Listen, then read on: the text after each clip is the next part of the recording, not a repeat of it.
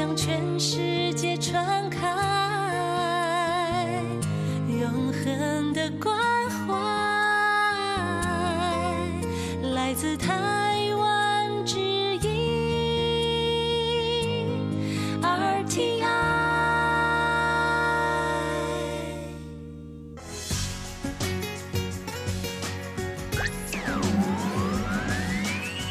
Quý vị đang đón nghe chương trình Việt ngữ Đài RTI truyền thanh từ Đài Loan.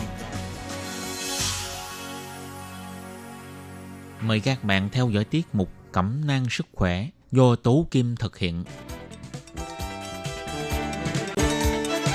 Tiết mục Cẩm nang sức khỏe sẽ cung cấp những thông tin về sức khỏe cho các bạn tham khảo, chăm sóc tốt sức khỏe mình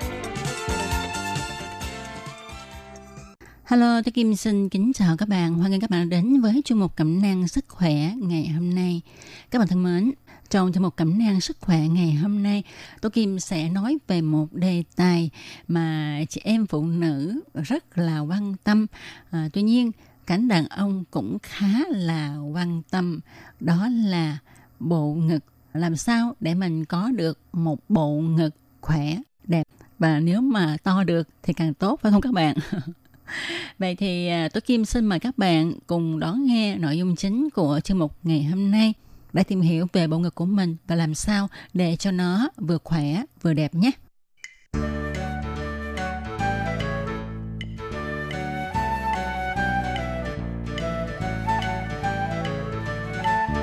Các bạn thân mến, à, nói về bộ ngực thì trời đã phú cho chị em phụ nữ có một đôi bồng đảo thật là đẹp. Mà cánh đàn ông thì không sao có được ha.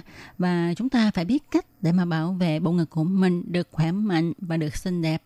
Thì nói tới uh, việc bảo vệ bộ ngực không có nghĩa là uh, các bạn đi nâng ngực từ size A lên size D như là các cô gái trẻ thời nay đang đeo đuổi Thực ra thì trong xã hội hiện nay có rất là nhiều chị em đua nhau đi nâng ngực vì họ quan niệm rằng á, có bộ ngực to thì mới hấp dẫn.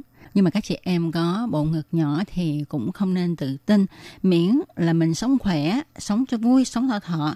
Chứ nếu mà bộ ngực to mà nó không có khỏe thì chúng ta cũng không thể nào mà sống vui sống hạnh phúc được phải không các bạn ạ? Và có người hỏi là tại sao có người lại ngực to có người thì ngực nhỏ? Thì à, ngoài yếu tố di truyền ra chế độ ăn uống dinh dưỡng trong giai đoạn dậy thì không phù hợp hay là cơ thể ít vận động quá ốm quá gầy thì cũng có thể là những lý do làm cho vòng một của bạn trở nên khiêm tốn một chút. Cấu tạo của bộ ngực trong đó bao gồm các phần là hệ cơ ngực các bạn nên biết là các sợi cơ vùng ngực là cơ quan chủ yếu để quyết định độ cao của ngực. Nhất là cơ ngực là cơ quan bị lão hóa sớm trong cơ thể do phụ nữ trải qua quá trình mang thai nè, rồi cho con bú. Ngoài ra do tác động lực hút của trái đất đã làm cho bộ ngực bị chảy xuống hoặc là có chị em phụ nữ thì không thích mặc áo lót để nâng ngực lên hoặc là đôi khi có người mặc thì mặc không đúng cách làm cho bộ ngực mất đi sự quyến rũ trong phần cấu tạo bộ ngực của chị em phụ nữ, ngoài hệ cơ ngực ra, còn có các nang tuyến sữa, trong đó bao gồm các túi chứa tế bào sữa cùng ống dẫn sữa. Thông thường thì có khoảng 90.000 tế bào tuyến sữa tập trung quanh khu vực núm vú. Bộ ngực không những có nang tuyến sữa mà còn có những lớp mỡ đệm. Nó chiếm tới 97% thể tích của bộ ngực và những lớp đệm bảo vệ cho bộ ngực của phụ nữ là điều kiện để quyết định hình dáng tròn và độ im mềm của bầu ngực.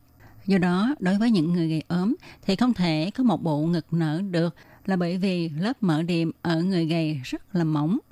Ngoài những bộ phận đã nói ở trên, trong tổ chức của bộ ngực còn có lớp da bao quanh vùng ngực, nghĩa là một cơ quan dùng để bao phủ bầu ngực cùng với các sợi cơ nâng đỡ bầu ngực, có chức năng bảo vệ và tạo độ mịn màng cho bầu ngực.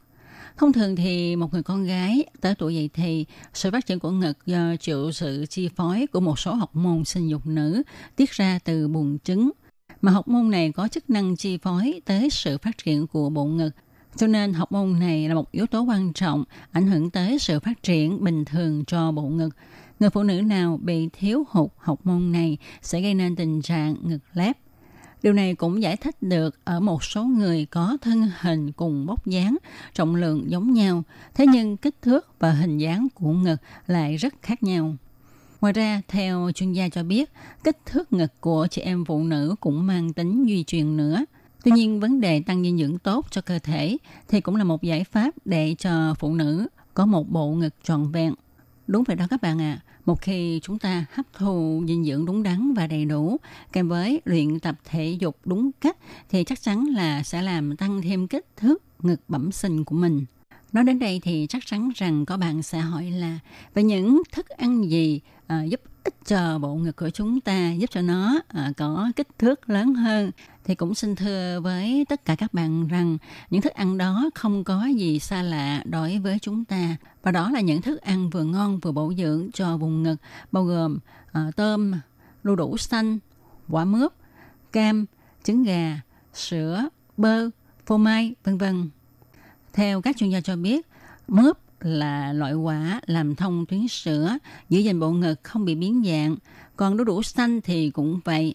Như chúng ta thường hay nghe các diễn viên có bộ ngực to, chỉ cách là lấy đu đủ xanh hầm với sườn heo, cho nên mới có một bộ ngực đầy sức quyến rũ như vậy. Còn món hải sản, tôm là loại thực phẩm giàu kali, có tác dụng chống lão hóa, thúc đẩy quá trình tạo máu. Nói như vậy là khi chúng ta kết hợp thực phẩm tôm với cam hay quýt tươi và vitamin C thì tạo ra hiệu quả càng cao hơn. Và khi chúng ta thường xuyên ăn nhóm thức ăn này thì có thể giúp cho bộ ngực nở nang, săn chắc, tăng lớp mỡ đệm cho bộ ngực. Có chuyên gia còn cho biết muốn bảo vệ bộ ngực, chất đạm của đậu nành cũng là một phương thuốc để cứu ngực của bạn.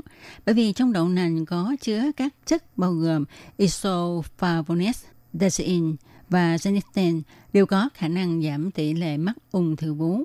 Sữa đậu nành có giá trị dinh dưỡng cao và có tác dụng tẩm bổ rất cao đối với cơ thể con người. Nó ngày càng được các nhà dinh dưỡng học chú tâm và còn có người đã gọi nó là sữa bò màu xanh. Để làm tăng kích thước cho bộ ngực của mình thì ngoài phần tăng dinh dưỡng từ thức ăn ra, các bạn cũng nên vận động nhiều. Thì à, sau đây tôi Kim xin chia sẻ với các bạn một bài tập để làm tăng kích thước của bộ ngực nhé. Đó là à, bạn hãy đưa hai cánh tay gấp vuông góc ở khuỷu tay, bàn tay phải nắm khuỷu tay trái và ngược lại. Rồi các bạn nâng cánh tay lên sao cho bằng hai vai của mình. Sau đó dần dần hạ xuống ngang ngực của mình. Rồi các bạn là dần dần nâng cao bằng hai vai. Các bạn hít thở sâu và đều cho lồng ngực được căng đầy các bạn nên lưu ý là luôn để tay ở dạng vuông góc, hít thở và di chuyển tay chậm chậm. Rồi các bạn cứ lặp đi lặp lại động tác này nhiều lần, tập ít nhất mỗi ngày 5 phút. Các bạn cứ kiên trì tập như vậy lâu dần thì sẽ có hiệu quả. Tôi kim xin lặp lại động tác này nha các bạn. Các bạn đưa hai cánh tay gấp vuông góc ở khủy tay bàn tay phải nắm khủy tay trái và ngược lại rồi nâng cao bằng vai, sau đó từ từ hạ xuống uh, tới trước ngực, rồi từ từ nâng cao bằng vai, hít thở sâu và đều cho lồng ngực được căng đầy. Và chúng ta làm động tác này từ từ chậm chậm mà thôi ha. Và làm như vậy nhiều lần à, tập ít nhất là mỗi ngày 5 phút nha. Bài tập này có tác dụng làm cho to ngực giúp cơ ngực lớn nở nang lồng ngực đầy đặn hơn, chứ nó không có tác dụng làm cho tuyến vú to nha.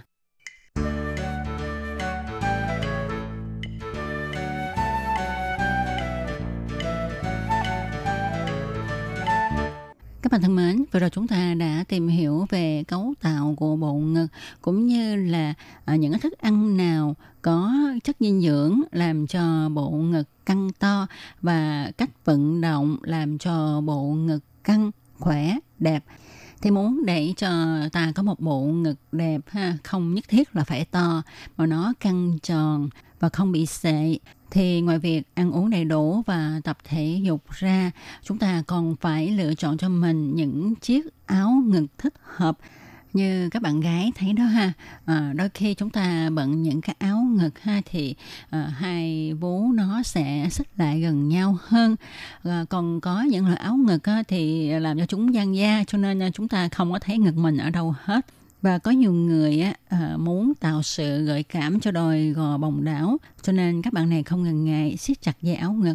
Điều này có hại đến sức khỏe đó nha. Thực ra thì chiếc áo ngực có mặt trong lịch sử thời trang đã rất là lâu rồi. Và để phát triển cho tới nay có nhiều kiểu áo ngực ra đời nhằm phục vụ cho chị em phụ nữ. Từ thời thiếu nữ tới lúc tuổi già cũng có. Rồi từ kiểu áo không có dây, không có gọng hay là có khuy cài ở phía trước tới áo liền thân giúp điều chỉnh thân hình hoặc là áo ngực thiết kế cho phụ nữ, cho con bú vân vân và vân vân. Với đủ kiểu áo ngực như vậy thì à, chúng ta phải lựa chọn như thế nào cho phù hợp đây. Nguyên tắc đầu tiên khi mà chúng ta chọn mua áo ngực cho mình, đó là cho dù bạn mua bất kỳ kiểu áo ngực nào, thì các bạn cũng đừng nên mua những bộ áo nịch bó chặt.